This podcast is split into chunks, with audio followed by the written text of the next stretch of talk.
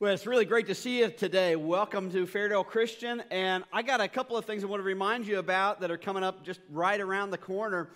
Uh, number one, if you are a football fan, I hope you, that you are, uh, but I also hope that you're a, a, Bengals fan. Would you say a little prayer for our guys today as they go in and and uh, defeat the Kansas City Chiefs. we really need to win. But uh, and we've got a special event coming up right here on Super Bowl Sunday. Is our our Super Bowl of preaching. If you've ever been a part of that, you know it's a great day and uh, lots of fun.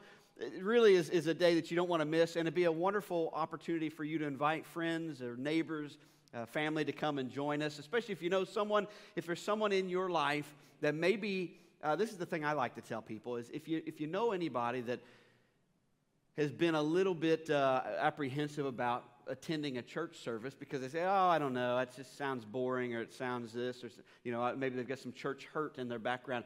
This is like the greatest day of the year to invite them to because they're going to get to see a side of the family of God that they may not understand that we can be actual people and have fun. That's good. So, and great spiritual content as well. So that's coming up on February the 12th. And today, as you leave, the worship team is going to be out in the lobby. They've got some special invitations. They're, they're little tickets that uh, they'd love to give you to pass out to friends. Uh, take as many as you want, and we, uh, we really are looking forward to that day. And here's where we need your help. One of the things that we do, if, you, if you've been a part of the day, you know that it's kind of a preach off, and there's several different rules and things that have to happen, and there's fouls and whatever stuff that can happen. But one of the things that we have to do is in the middle of our, of our messages, we have to work in random phrases that come from you guys. And this is all random. We do not know what the phrases are going to be ahead of time. We have to draw from a bowl and then just work it in. So this year, we're asking you to text in a random song lyric. You know, come up with something funny we don't need a paragraph. We just need a line. That's, that would be great. But if you could text that to the phone number on the screen there, it's also in your event card. If you got an event card you came in, that phone number's in there. So use your creative, uh, your creative juices, and maybe you can come up with something funny or whatever. And I usually get lame ones. So I, whoever texts the lame one, that's going to go right to me. I'm sure that's the way it always works out. But uh, we're really excited about, about February the 12th. Now, we've been in this series for the last couple of weeks called In the Beginning. We're looking at the first few chapters in the book of Genesis. And we talked about, a couple of weeks ago, we talked about creation and God creating the universe, the world, and, and, and all of those things. Last week, we talked about sin, you know, Adam and Eve in the garden and, and uh, disobedience to God. I heard this, uh, this story about one day Adam, before God created Eve, Adam was sitting alone in the garden and he, he says to God, He says, You know, you've given me life, you've given me purpose, you've given me, uh, I have to name every animal, there's plenty of food to eat. I, I'm comfortable and I have a sense of purpose, but I'm feeling really lonely. Is there anything you can do to fix that? So God said to Adam, He said, Well, I can give you a partner. Um, and, and here's what I'll do we'll call her Eve. And she's going to be the most wonderful thing you've ever seen in your life. She's going to be beautiful, she'll be smart. She's going to take care of you. She'll make sure that you're fed, that you're clothed. She's going to give you children. She's going to take care of the children. She's going to enforce your rules. She's going to, she's going to just, in every, in every way, she'll be graceful and warm, kind and thoughtful and caring, and she'll always be there for you. But it's going to cost you an arm and a leg. And Adam said, Well, what can I get for a rib?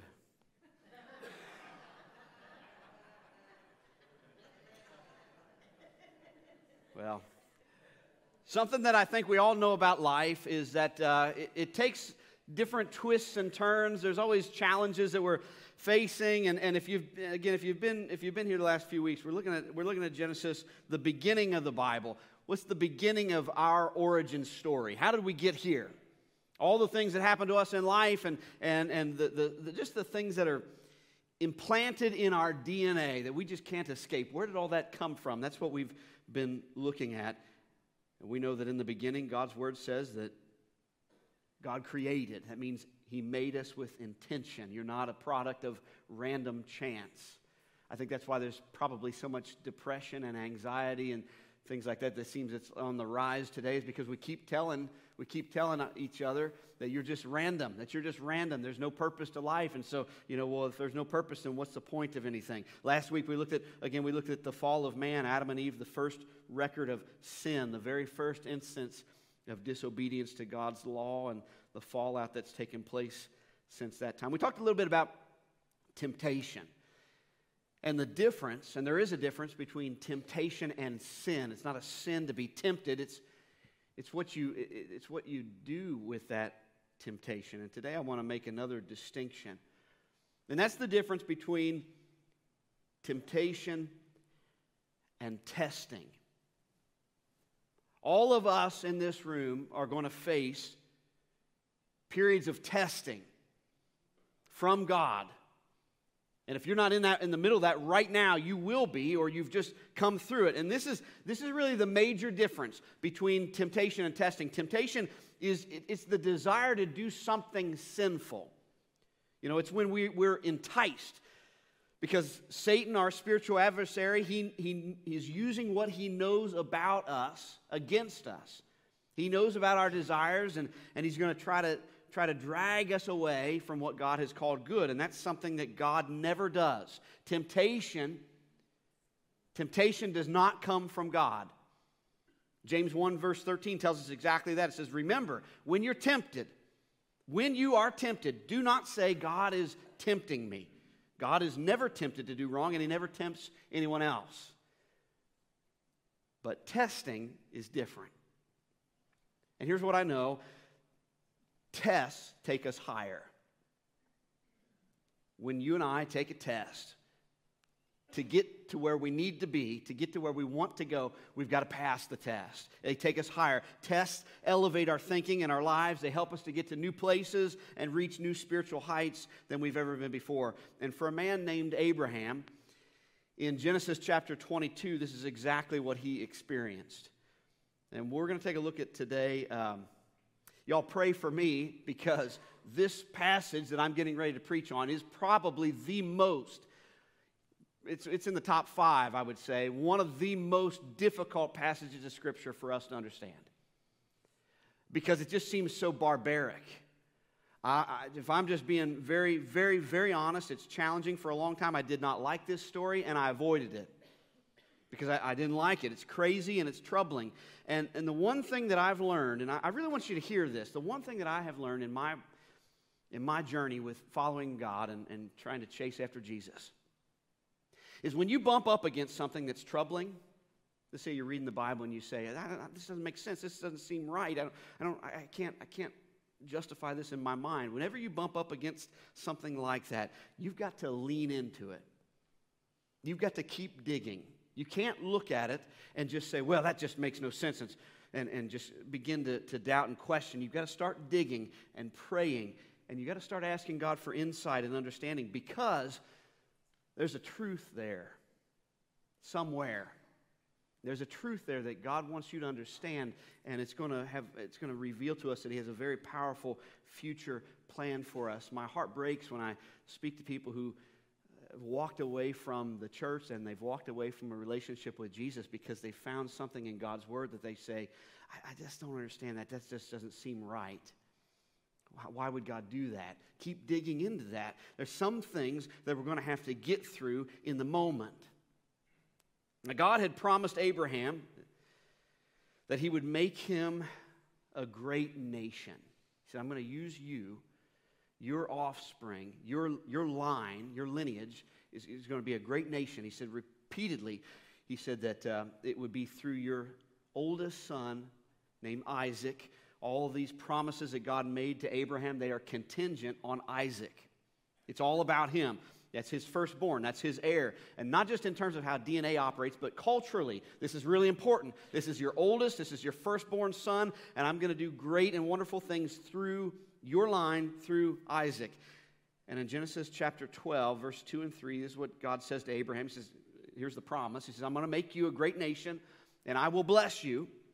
I will make your name great. These are all good things from God to Abraham.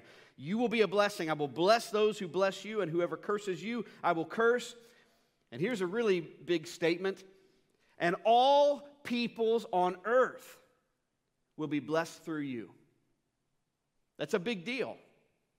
All the people, through all history, every person will be blessed through you, Abraham. This is the founding of the nation of Israel, the Hebrew nation. Abraham's that founder. He's the beginning point. And this is the original, this is the original vision statement that God gives them.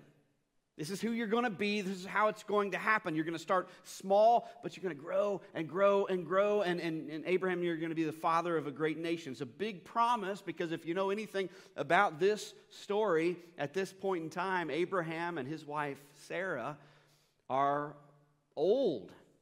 They're senior citizens. They are, they are well past child rearing, you know, child bearing years. It's just not looking like it's going to be in the cards for them at all. So this is a huge promise. But Abraham believes God, and through some twists and turns and a lot of stuff I don't really have time this morning, we could dig into for probably probably a month or so, but we don't have time today. But Sarah becomes pregnant. She gives birth to a son. They name him Isaac. This is happening. All of this is happening in a time when all, all the other nations that were around him commonly practiced sacrifice. And not just any kind of old sacrifice, but it was a common practice in Abraham's day to practice child sacrifice. Uh, and up to this point, God doesn't really say anything about it, one way or the other. Uh, so therefore, Abraham, you got to think, Abraham, he's in this, this is where he is. He's kind of like us. I see a lot of correlation between Abraham and, and us today. Because, uh, you know, for, for us, we live in this religious, spiritual environment in America, you know, the spiritual religiosity of, you know, you, it's nothing for us to hear a politician talking about God or prayer or faith, things like that. Whatever corner of America, it just kind of rubs off on us. I went to the, uh, last night I was at the, the orchestra downtown. It was a great show, but they were doing a, they were doing movie uh, songs from movies.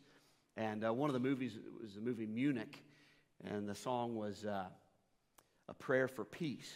And the uh, conductor, who I think is wonderful, and I don't know him at all, I don't know anything about his background, but he turned to the crowd, he made the statement. He said, We're going to do this song, A Prayer for Peace. And he, he started getting tears in his eyes. And he said, You know, that's something that we've all been praying for for years and years and years, isn't it? We've all been praying for peace. And you can just hear in the crowd everybody going, mmm, yeah. And I thought that was sort of funny because I, I, I, you know, just statistics alone, I know that at least half the people in that room probably aren't believers. So I'm thinking, who, who are you praying to?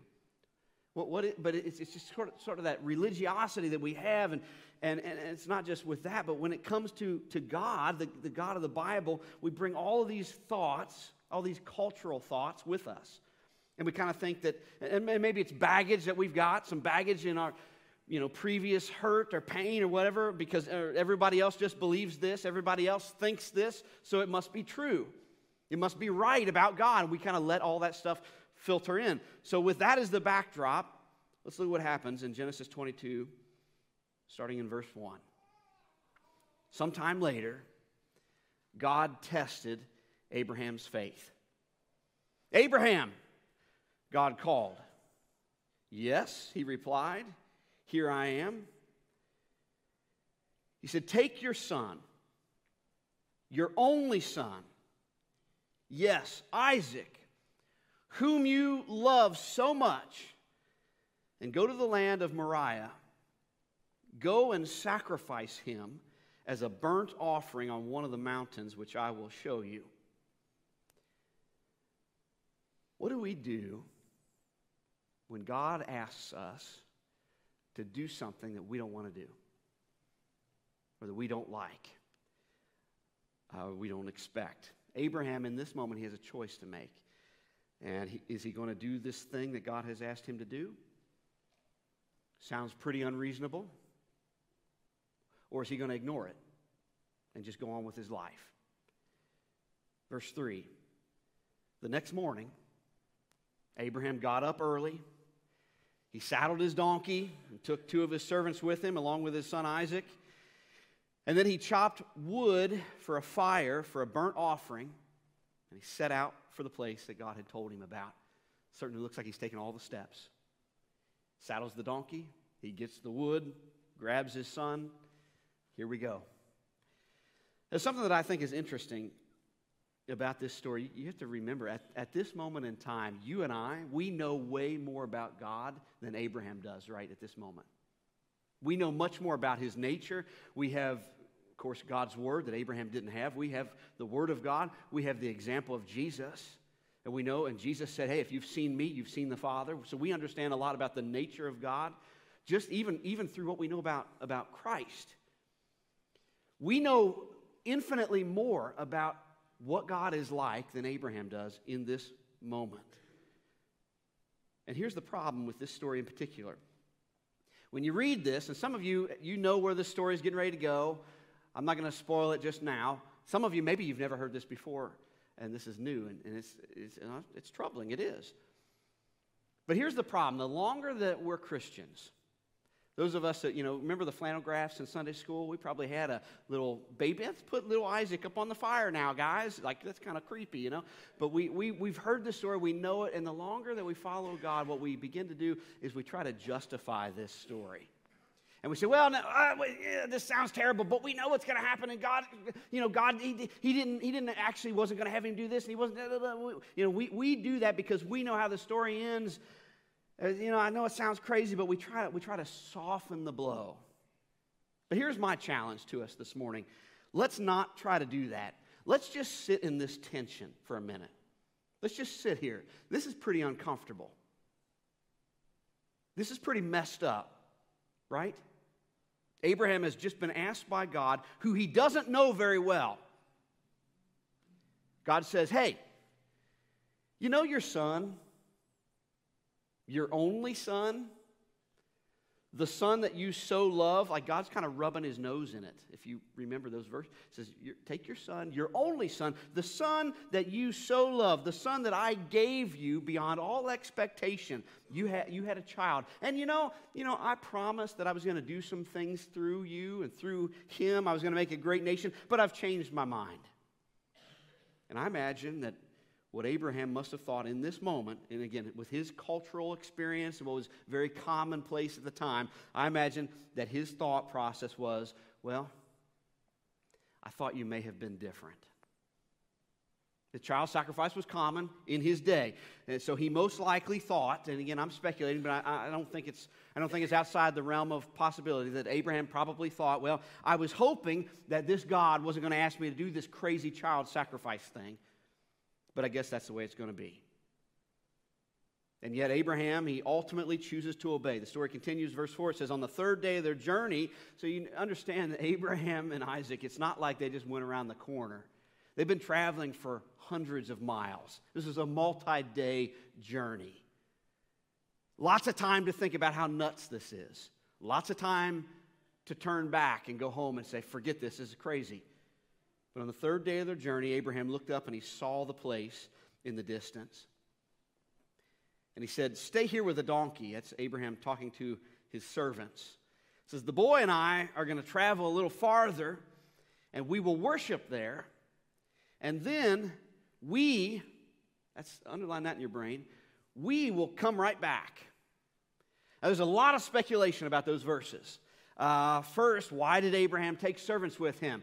What I tend to believe and what a lot of theologians say is by this time Isaac's probably a teenager. You know, I've got a 15, almost 16 year old son. He's getting pretty big. I can still whoop him, but it, be, it could get a little close now. You know, I mean, he's got a little strength to him. By this time, Abraham's an old guy, so he probably took some servants in case they get into a tussle. He's, he needs some help to, to hold him down. Uh, the, the next question is well, why did Abraham tell his servants to stay back and then say, We will come right back? You, you got to realize here, Abraham thinks that he's going to be killing Isaac at the top of that mountain. And, and I've got to think that he also believes that somehow, some way, God's going to get him out of this. Uh, he doesn't understand why. Maybe he's thinking that somehow God's going to bring Isaac back from the dead. Uh, because God had promised, He made these promises. I'm going to I'm gonna make a great nation out of you. I'm going to use Isaac. This is going to happen.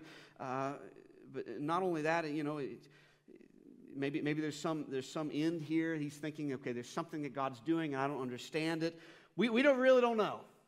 We really don't know what that, why he said that, but we, we've got to ultimately just trust. Uh, and, and that's where Abraham is. I'm going to trust in God. This is brutal. This is agonizing for Abraham, and this is the way it's going to be with us. we talk about testing and where God wants us to go and the things that He's calling us to do in, in our lives. Your level of discomfort will be proportionate with your level of vision. Uh, God's purpose, His purpose, always corresponds to the pain that you're going to experience on the way to that purpose. There's no easy, there's no easy path. There's no easy way. The only easy is a lackluster life. That's, that's it. You want easy? Then don't expect anything spectacular. God's way, His purposes are always going to be proportionate with your threshold of pain. It's, it's not the higher the goal, the easier it is. The higher the goal, the more difficult it is. And, and your ability to endure pain and difficulty, and I, and I hate saying this because I wish it wasn't true. I wish, that, I wish that I could say, oh, no, God, God just wants all good things for you. It's all fluffy and, and, and tingly wingly, and He's just, he's just going to pat your head and say, good boy, good girl all the time. That's, but that's not true. Your ability to endure pain and endure difficulty will be directly related to the heights to which you and I will go and where God wants to take us and what He wants to do through you. There are some things in life, there are some things in life, there are just no ways but through it. You've got to walk through the valley. You ever read a verse of scripture and think, I had no idea that was in the Bible? It happens to me all the time. I'm like, I don't know if I've read that before. I just forgot it or it, never, it just never struck me. Well, that happened to me this past week. I read a verse of scripture that I do not remember ever reading before. It's Proverbs 14, verse 4. It says, Without oxen, a stable stays clean, but you need a strong ox for a large harvest. Think about what that verse is saying. You know, maybe this is why I, I don't remember it because this week I came to it and like, I know exactly what it's saying. It's literally saying if you want a great harvest, if you want there to be fruit in your life, then get ready to shovel some poop. That's what it says. Without an ox, you got a clean stable. I, I don't know. I grew up on a farm, guys. I've shoveled a lot of manure in my life. I know, I know what it's like. And, and you got animals around, there's going to be poop. It's just a fact. It's the way it is. And that's what the Bible says. If you, you know, without it, hey, you got a clean space. Easy. Very easy. But if you want a great harvest, you're going to need a strong ox, which means you're going to be doing a lot of shoveling. That's just the way that life is. Uh, there's sometimes there's no way but through the hard stuff. When there's people, there's problems, and, and where there's problems, there's poop. That's just the way it is. Let's keep walking through this story. Verse 6 says, So Abraham placed the wood for the burnt offering on Isaac's shoulders, while he himself carried the fire and the knife. As the two of them walked on together, Uh, this, this next line, it would be so easy for it to just fall flat, but just put yourself right there. Just, as they walked on together, Isaac turned to Abraham and says, Father, yes, my son? We have the fire and we have the wood, the boy said. But where is the sheep for the burnt offering? I think at this moment something's beginning to dawn on him. Ah, this is not, this doesn't feel real good right now. Verse 8 God will provide a sheep for the burnt offering, my son, Abraham answered, and they both walked on together. Now, we don't know exactly what's going on in their minds. This has got to be tense, I'm sure. Uh, imagine it had to be sinking in for Isaac that something's not right. Uh, but did Abraham did Abraham have a level of trust in his gut that God was going to get him through this, that he was going to provide a workaround? We don't know. All we know is that he's going forward and obeying. And now, what we're going to see in a moment is uh, here's, here's the spoiler alert for you. Some of you already know this, but God's not going to God, not, God is not going to have him kill Isaac. That's not how this goes down. But what we do see is that this is a, a really a, a backdrop of what Jesus is going to do. There's so many things through scriptures. You read it, there's just like this thread that is woven all through the Old New Testament where we see these accounts, these records of things that happened, things that were foretold, that just is a foreshadow of what Jesus is getting ready to do. Jesus carried wood up the hill. He carried his own cross up to up Calvary, up to Golgotha. Uh, and, and he was the sacrifice for our sins. The only father who loses a son in this story is God. But Abraham, he, he doesn't know that in this moment. He's just doing what God tells him to do every step of the way. And here's the moment, verse 9 and 10 says, When they arrived at the place where God had told him to go, Abraham built an altar and arranged the wood on it. Then he tied his son Isaac and he laid him on the altar on top of the wood. And Abraham picked up the knife to kill his son as a sacrifice. He's following in all the steps. Uh, he, he has bound Isaac up, he's laid him on the altar, and here, here is the son that God promised him. Old in old age, this miracle son. Uh, I'm going to make a great nation through you. I'm going to bless you. I'm going to bless all the people on earth through you, Abraham, through your firstborn son, Isaac. And yet here he is, laying on an altar, terrified as you stand over him with a knife, getting ready to kill him. And as he pulls the knife up, God intercedes at the last moment and, and he, he commends him for his faithfulness. It's amazing. And again, again, as barbaric as this sounds to our ears, it's, it, is, it is, right? This is crazy.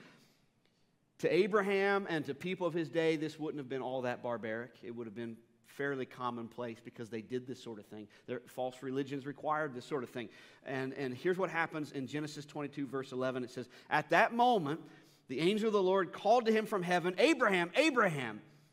Yes, Abraham replied, Here I am. Don't lay a hand on the boy. The angel said, Do not hurt him in any way, for now I know that you truly fear God. You have not withheld from me even your son, your only son. So, what happened here all of a sudden, now Abraham knows, you're not, you're, he knows that God's not like that. Now he, now he understands that. He knows that he's not a God that requires him to sacrifice his child. In fact, he's going to be the one sacrificing. And God knows that Abraham passed the test. See, it really doesn't, here, here's the thing it really doesn't matter what our intentions are. Here's what a lot of us do. When we think about what God has asked us to do, what he's calling us to do, the tests that he's going to put us through, we say, well, I intend to do this, or my, I'm planning on doing that. It really doesn't matter what we intend or what we plan, none of that really adds up to anything. The only thing that matters is what we do. And what God is looking for is obedience. God's looking not for your intentions. He's not looking for your plans. He's not looking for what you hope to do sometime or one day I'm going to get my life on track, but just not today, but maybe tomorrow. He's not looking for that. He's looking for what are you going to do? He's looking for steps, obedience. See how this story wraps up. In verse 13, it says, Then Abraham looked up and he, he saw a ram caught by its horns in a thicket. So he took the ram and he sacrificed it as a burnt offering in place of his son. And then Abraham named the place Yahweh Jireh, which means the Lord will provide. And to this day, people still use that name as a proverb. On the mountain of the Lord, it will be provided. Here's something we need to know about these tests in our lives in our lives. Tests inform us, and they also inform God. The testing that God puts you and I through, they inform us of something, they also inform God of something. There's something really interesting in this passage when, when, when Abraham raises the knife and the angel stops him. You know, and it says, now, now, now I know that you truly fear God. Now I know you, you wouldn't have even withheld your son. You were gonna you were gonna go through with it. Some of you are gonna ask the question, and it's valid. It's valid, okay? If God knows everything, if He's all knowing, then why does it say, well, now I know? Was there something added to God's knowledge base? Or did he already know what Abraham was going to do? And if he already knew, then why the test in the first place? I've got a really, really solid, great answer to that question. I'm going to make you feel really good. I have absolutely no idea. I, I don't know. I, I, I no idea, but, it, but it, it does appear to me, if I'm just being honest to the text, if I'm being true to the text, it does appear to me that there are tests that God puts us through because we're learning who we are and God, uh, we're, we're learning who we are and we're learning what we're made of, and God is seeing what our obedience will look like. I don't know how that works. I don't know how that works with God all knowing and what does he know versus what, what does he learn or see or see or whatever. But all that I see from the text is that we are learning something about ourselves and God is seeing what our obedience will be like. What is, what is it that God's asking you to do? And are you doing it? This is different for all of us. There are some things that are just, you know, God's standards for all of us. Like you don't get to pick and choose. Loving your neighbor that's not just for some of us, it's all. That's for all, right? Following Jesus, uh, you know, uh, forgiving others as God has forgiven you. Tell the truth. Practice generosity. Live with integrity. Like, that's not like, oh, I got the spiritual gift of integrity and you're just kind of a knucklehead. No, we're all called to those same standards. But there are some things that are specific. Like, will you take the step? Will you take the step of going to counseling to get to the root of your anger problem. Perhaps that's a test for some of you right now because it's causing a lot of strife in your life, in your workplace, in your relationships, in your marriage. And you know, boy, I really need to do something about this. And God is saying, yeah, will you? Will you take the step? Because you're not going to go beyond until you take the step. Uh, will you be, here's, here's, a, here's one. Ready? I'm going to pour a little salt in the wound for this time of the year. Will you be honest when you do your taxes. Even though you may not like how the government spends your money. But will you be a person of integrity? Uh, will you make the time to pursue a relationship with God? Instead of saying, well, one day I'll get to that. One day I'm going to do that, but probably not today. Tomorrow's not looking so good either. But I, I know so many people that, that they, they, we have sort of these marks in our mind. Well, when I hit 30, I'm going to get serious. Or when I hit 40, or maybe it's 50, I don't know. When it, you know, keep, we keep moving back the goalpost, but at some point, that's the time, this is the day that I'm going to get serious, and we just keep moving it. Today's the day. Now's the time. Here's the last few verses in this story. We'll wrap up. Verse 15 says Then the angel of the Lord called again to Abraham from heaven. This is what the Lord says Because you have obeyed me and have not withheld even your son, your only son, I swear by my own name that I will certainly bless you. I will multiply your descendants beyond number, like the stars in the sky and the sand on the seashore. Your descendants will conquer the cities of their enemies. And through your descendants, all the nations of the earth will be blessed, all because you have obeyed me. God's just reiterating to him over everything he'd already promised again. He says, Man, all everything that I promised to you, I'm going to do every one of them for you. And here's a crazy thing. Think about this. This is, this is crazy. But you and I are here today because Abraham passed the test. That's true. You and I, it's crazy. It's crazy, but it's true. You and I, part of our lineage, it's in, it's in us. The reason that we sit here today is because Abraham passed the test. All nations will be blessed because of you. God spoke those words. Uh, we're part of this. Even Jesus, if you know his lineage, the Messiah came through the line of Abraham.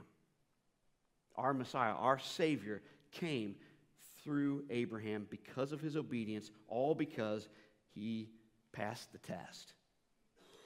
This is a tough scripture, guys. I feel like I've run a marathon. Uh, but there is a lot that we can learn from it. Is God going to ask you to sacrifice your child? No. And that's what Abraham learned here is you're not like this. You're not like other gods. You're not like a, false religions that require these crazy things. God doesn't want you to stand up and turn around three times and you know cluck like a chicken or something like that. But there are tests, there are things that he wants you to push through and he's watching to see how are you going to respond because you've got free will. Are you going to are you going to rise to the occasion or are you going to ignore it and go on with your life because the only way you're going to go higher the only way that you're going to win, the only way you're going to get to new places and new growth and new opportunities is by passing the test. I don't know a single person in my life that likes tests. I certainly didn't. I crammed for them the night before and hoped that the, my neighbor would get some of the right answers I might be able to see. But you got to take the test. And you got to pass the test before you can move on. Let me pray for us. Lord, thanks for being not just, not just a sovereign God, which uh, we, you are, but you are also, your word says that you are a friend that is closer than a brother to us. And I understand, Lord, that as I read this story today and, and others like it in your word that are very troubling to me and very difficult for me to understand, help us as we continue to lean into that and pursue you. Would you, would you speak to our hearts? Help us to see the truth. Help us to see what you want us to see. Reveal to us from your word the truth for our lives. I'm thankful that you are a God who challenges us. As uncomfortable as those challenges may be, it's because you are it's because you are good and loving. you you prune us, not because you're harsh, but because you want new life to come forth.